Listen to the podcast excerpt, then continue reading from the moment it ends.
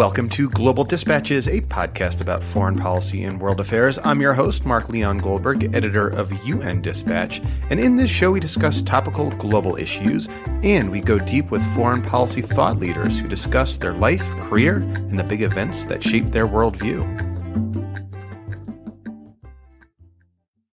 I caught up with my guest today, the U.S. Secretary of Agriculture Tom Vilsack, just after he left the stage at the Climate Action Conference in D.C.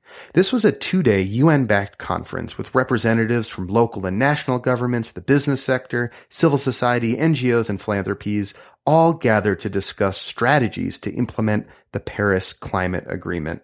And now, just some quick background. The cornerstone of the Paris Climate Agreement are a set of commitments by each government to take certain actions or meet specific goals. And taken together, these actions and pledges can meaningfully alter the current climate change trajectory. That is, of course, if these commitments and pledges are actually implemented. And the goal of this conference was to bring together stakeholders from disparate sectors to make the commitments of the Paris Accord a reality. So enter the U.S. Secretary of Agriculture, Tom Vilsack, to this conversation. He details the specific actions that USDA is taking to implement the U.S. government's commitments at Paris. And those are technically pretty interesting, but what I found so enlightening in his comments is that it suggests that there's a bureaucratic shift underway at USDA to mainstream climate imperatives throughout the department.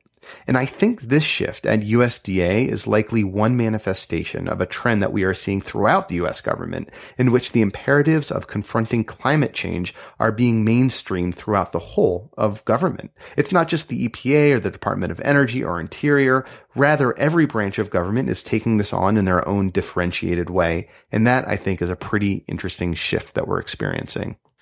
If you are new to the podcast, welcome. Go to globaldispatchespodcast.com to check out our archive, subscribe on iTunes, get the app. You can also get in touch with me if you want to suggest someone I should interview or have any question on your mind about anything at all. I love hearing from you. And as regular listeners know, I typically post longer conversations with foreign policy thought leaders about their lives and careers every Monday. And on Thursday, I post these kinds of shorter topical conversations about something happening in the news around the world. Uh, I will gladly invert the schedule for a cabinet secretary. And now here is U.S. Department of Agriculture Secretary Tom Vilsack. Looking for a trustworthy podcast to bring you unfiltered viewpoints and experiences on global health? Tune into Global Health Matters, the podcast that connects silos and amplifies diverse voices to give you a holistic picture. Each month, Dr. Garry Aslanyan from the World Health Organization hosts discussions with guests spanning former ministers of health, award winning journalists and authors, and frontline public health workers. Join listeners from across 180 countries for an exciting season four launching in June. Global Health Matters is available on Apple Podcasts, Spotify, and YouTube. Well, I think it's important to send the message that uh, U.S. farmers, ranchers, producers, and forested landowners are committed uh, to doing our part uh, to not only adapt and mitigate to a changing climate, but also to mitigate and reduce the emissions related to agriculture and forestry. Uh, that's why uh, we are working with producers across the United States and forested landowners to reduce the emissions related to agriculture. Uh, we are currently, uh, with practices, uh, essentially absorbing about 60 million metric tons of uh, CO2 equivalents. Uh, we want to double that rate by the year 2025, and we put together a very aggressive set of building blocks focused on a variety of aspects of agriculture with very targeted goals, which we believe will allow us to get to that uh, to that goal. Right, because because the overall U.S. goal that President Obama announced as part of the Paris Agreement is a 26 percent reduction of emissions uh, by 2025, uh, and you're saying that you see USDA's role as part of this as being something of a, of uh, adding more sort of carbon sinks to to the U.S. landscape. Is that part of it? Right, and we think we can reduce uh, uh, emissions connected to the production of food uh, and forestry in this country, uh, so that we, if we meet our goal and when we meet our goal, we will have contributed a two percent overall economy-wide reduction uh, towards that twenty-six percent reduction. Explain to me, you know, take me through, walk me through some of the details of what it involves. Sure. Uh, it involves first and foremost a commitment to better soil health, uh, looking and focusing on no, on, on no-till uh, and cover crop uh, processes. Uh, we have roughly 67 million acres enrolled in no-till today. And we'd like to see that increase to 100 million acres. We'd like to continue to see the kind of expansion of cover crops we're currently seeing with a 350% increase in the last couple of years in acres committed to cover crops. We want our farmers to do a better job of utilizing uh, the water that we have through more efficient irrigation systems. Nitrogen stewardship is very important. Uh, right rate, right time, right amount, uh, right location. Livestock management, uh, rotational grazing. We think we can increase rotational grazing on 20 million acres uh, over the course of uh, the next 10 to 15 years. making sure our conservation programs are targeted on the most sensitive land from a conservation perspective. We'd like to see more land basically put in our CRP program uh, that is environmentally sensitive. Uh, and finally, focusing on, on private forest growth, uh, better stewardship of our own forests and urban forests. Uh, we'd like to see 100,000 trees planted in our cities. Uh, we'd like to see uh, reforestation taking place in our U.S. forest lands and a commitment to renewable energy. All of that would mm-hmm.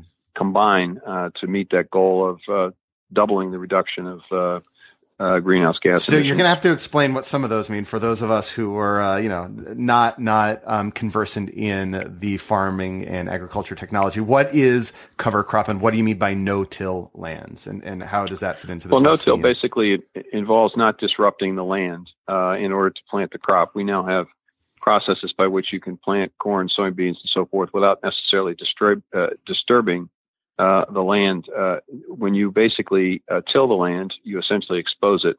Uh, you expose uh, soil erosion. you you expose you you don't use all the organic material that's produced, and the result is that the the health of the soil it's not as resilient as it needs to be, and that that becomes a very important component of resiliency and, and productivity. Cover crops basically uh, to the extent that you plant cover crops. Obviously, that's going to be sequestering carbon uh, as well. It also creates, I think, uh, a protection against uh, soil erosion. Uh, and these cover crops can oftentimes turn into a cash crop as well uh, as we're developing markets.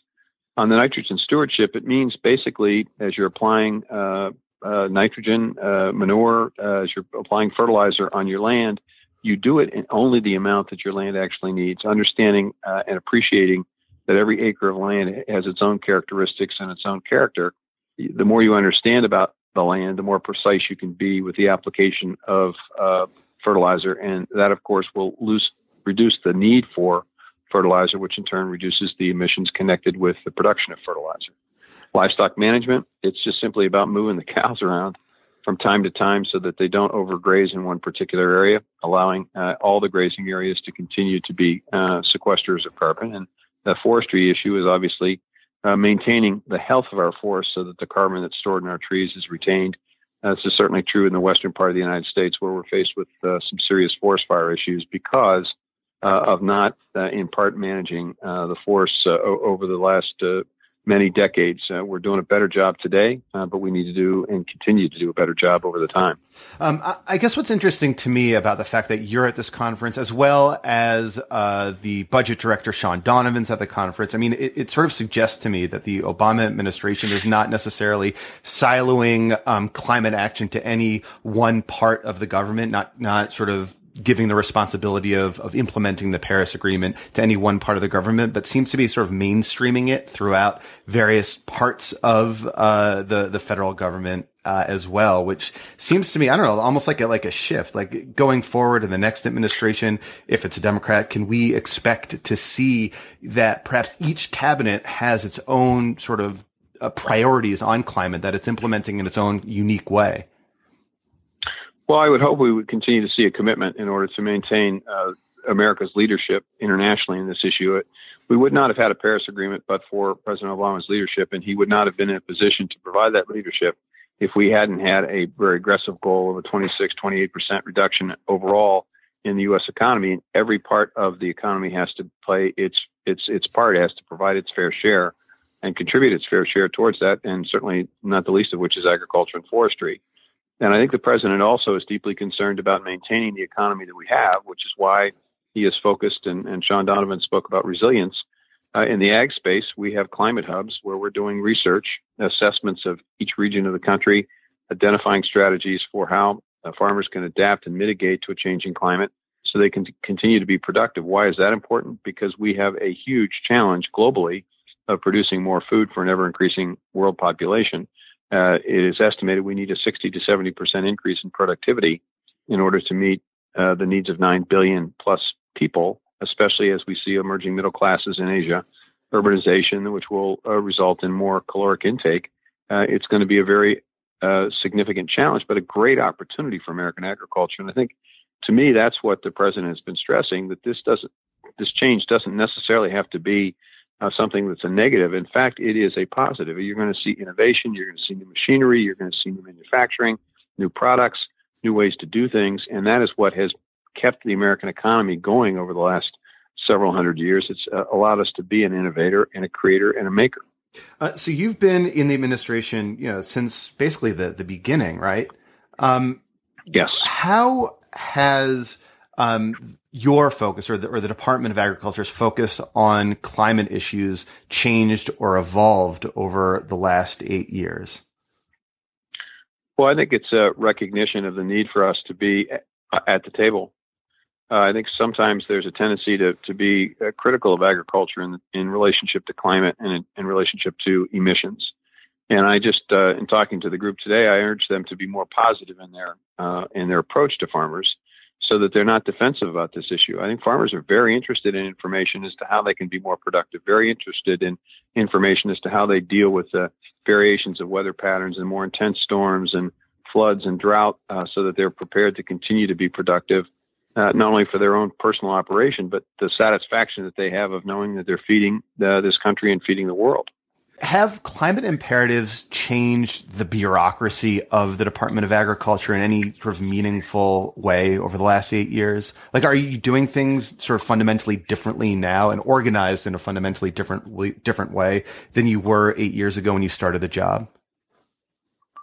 Well, we are for a couple of reasons. Uh, I don't know that it was necessarily motivated by climate. I think we recognize the need for collaboration and for uh, working uh, across mission areas in order to be more efficient users of uh, resources. Uh, we have done this in relationship to trying to get messages to areas that have been persistently poor that may not have participated in, in USDA programs simply because they didn't have access or didn't have uh, understanding of these programs. Uh, on the climate side, I would say that uh, the fact that we have uh, a, a, these 10 building blocks, it really does bring together a number of mission areas. It brings together the Forest Service, it brings together uh, our conservation folks. It brings together the, the, financing all of this through our uh, farm credit uh, and rural development efforts. And so uh, it does provide for a, a, a, more collaborative approach. And I think that's frankly a more effective uh, and more interesting and more innovative approach to how you solve a problem. So it's sort of like been mainstream throughout the the department as opposed to being like, you know, the silo of one particularly one particular bureau of the department. No question. I think virtually every major mission area is involved in this effort. Uh, in order to do any of this, farmers have to have credit. Uh, farm service agencies provide that credit. In order to do this, they have to have the technical assi- assistance to know what to do. That's where NRCS comes into play. NRCS needs to have the research uh, uh to know Sorry, what what's to NRCS? To do that. Uh, it's the National Conservation uh, Resource Service. It's the folks who go out in the field, work with farmers to figure out how best conserve the soil, how best to utilize water resources, how best to set aside um, and protect wetlands, uh, how best to uh, create buffers and riparian buffers that w- will allow uh, prevent soil erosion, things of that nature. It's just kind of interesting to me, I guess, that one of the largest government agencies, which USDA is, um, you know, is sort of reorganizing itself. That doesn't really, ha- I think, happen easily in, in bureaucracies, but it's it's sort of interesting to me that you have this really large government agency that is, you know, all of a sudden, you know, sudden over eight years, starting to take on the, you know, the the, the climate imperative. Well, uh, I think it's a, a reflection of the fact that we've had consistency in leadership uh, I've been there for eight, eight year, almost eight years. Uh, many of the undersecretaries have been there for an extended period of time, and I think the the career and the politicals have joined together and understand what the goal is. uh, we're seeing some very innovative tools that are being produced. I mean, literally, uh, the ability of, of, farmers to go on the web uh, and be able to calculate uh, the impacts and effects of certain practices on their farm to determine how they can be a contributor to this reduction in greenhouse gas emissions, how they can actually quantify. Uh, and we're also creating uh, new ways in which they can profit financially from all of this through the development of ecosystem markets to the extent that you can quantify, verify, and, and uh, market or uh, measure a conservation benefit, then you can go out into the marketplace and you can find a corporation that wants to purchase that benefit to satisfy some regulatory responsibility or to satisfy a social responsibility that they've established as, as part of their corporate uh, corporate responsibility. So we're, we're, we're looking for innovative ways and creative ways to encourage producers to do more of this while recognizing that they obviously need to be hmm. economically sustainable as well as environmentally sustainable. So it's sort of like what you know what's more popularly known like the carbon credit system, but for ecological sustainability. Well, that's right. I mean, there's there are water credits, there are habitat credits, there uh, carbon credits, there uh, there's soil conservation credits. I mean, there's a series of ways uh, in which this can be done. In fact, uh, Howard Buffett came to our uh, Outlook Forum last uh, February and basically made the case that conservation can actually be profitable. That actually, if you do conservation right, you can be paid for it, and you can also see highly in, high increases in productivity on your land for crops that you are producing. So we're trying to make the case that you don't have to economically sacrifice in order to do right by uh, by society. Um, and in what ways is USDA working with other countries uh, around the world to help them fulfill, um, you know, their differentiated responsibilities under the Paris Agreement? I mean, one of the cornerstones of the Paris Agreement was, you know, that wealthier countries, countries with the technical know-how would help those that want to rapidly develop and, and grow in sustainable ways to do so in ways that are, are carbon, um, conscious. Um, so how is how is USDA um, sort of implementing that half of the the Paris deal? Well, four ways. One, uh, we were one of the founding members of the Global Research Alliance, and now over 40 countries that are working collaboratively to share research on rice production, crop production, animal production, and nutrient management. Uh, and we're collaborating with our research to make sure that we don't duplicate or replicate uh, research so that we can accelerate the pace of change. Two, uh, we're opening up the vaults of our research uh, that's been done in the past through an open data initiative, making uh, the information that we're developing from our own research more accessible and more available. Three, uh, we were one of the founding members of the Climate Smart Agricultural Alliance, now over 100 countries and organizations combining together uh, to focus on best practices.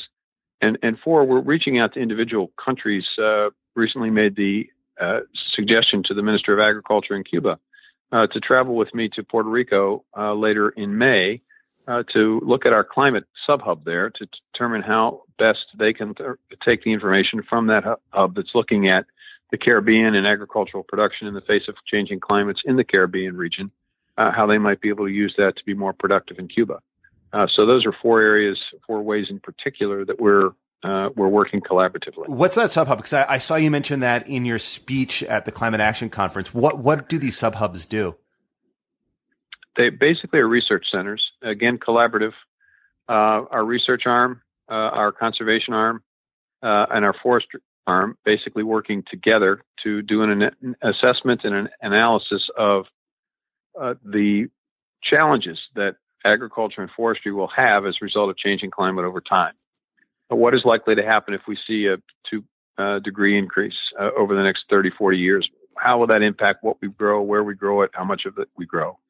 Uh, and then basically, once those assessments were completed, and we've done eight of them in all regions of the country, um, we, we basically have also focused specifically on specialty crop production in California and forestry in Michigan and the Caribbean, as I mentioned before, and subhubs. Those assessments done now in all regions basically provide a platform for us to identify strategies as to how farmers individually can adapt or mitigate their operation to be more resilient. And we're getting that information out through a series of efforts, through extension, uh, through the web. I mentioned that we've had uh, over 26,700 sessions on the web uh, where people are learning more about how to adapt and mitigate to a changing climate. So uh, their, their, their role is to assess and educate uh, so that farmers are uh, prepared uh, with the best and latest information to make the most appropriate changes to their operation to be sustainable. And you and your Cuban counterpart are going to uh, pay a visit together, you said, to this uh, the Puerto Rican sub hub? Yeah, that's the hope in, in the latter part of May. Um, so I guess what's then next for the, the, Department of Agriculture in terms of implementing the Paris Agreement? I mean, you, have laid out all these initiatives. Uh, are they all presumably up and running? I mean, what, like, how do you manage the transition to the, the next uh, administration in terms of, of maintaining well, the, the progress key, on these issues? Well, the, the key was to make sure that career folks were bought into this and believe and understand the importance of it. Mm-hmm. And that we're using existing programs uh, the programs that have been at USDA and been utilized in USDA for years. So the folks who are still going to be there after January 20th, 2017, and the, the programs that are still going to be there based on the Farm Bill are going to be used on in these 10 building blocks to basically advance uh, towards our goal. And we've set up mileposts so the bureaucracy, the career folks, the department will have an easy score sheet to determine whether or not success is being made towards the goals that we believe cumulatively will result in a significant reduction in emissions, which will allow, of course, agriculture to do its fair share in the overall economic uh, mm-hmm. economy reduction. I, I, guess I mean I think I made this point earlier, but that's just really interesting to me that the bureaucracy of one of the largest U.S. government agencies is is just fundamentally undergoing a, a transformation uh, in in this way uh, to to be more you know climate sensitive. Well, people are proud of the work that they do. They're proud when they see an expansion of farmers that are adopting cover crops or no-till. They're proud of the fact that they can figure out how to help a farmer get through a drought circumstance by using less water uh, or by creating uh, seed technology that uh, allows crops to grow with less water. They're very proud of working with farmers to do a better job on the land of conserving it, and uh, they understand the challenges that our farmers face economically, and they want to be helpful. Uh, and I think the whole key here is uh, not to look at this as if this is an imposition, uh, that this is some kind of additional burden uh, that's going to make it harder for farmers. I think we need to make sure that we say that, see this in a positive light, that farmers contributing to society, farmers doing their share, fair share, and in doing so, frankly, uh, as they improve soil health, uh, you're going to see more pro- productivity. As they use water more effectively, they're going to see, uh, or nitrogen uh, and fertilizer, they're going to see lower input costs. So, what's not to like about that? All right. Well, Secretary Vilsack, thank you so much for speaking with me and, and for you know sharing your thoughts. You bet. Thank you.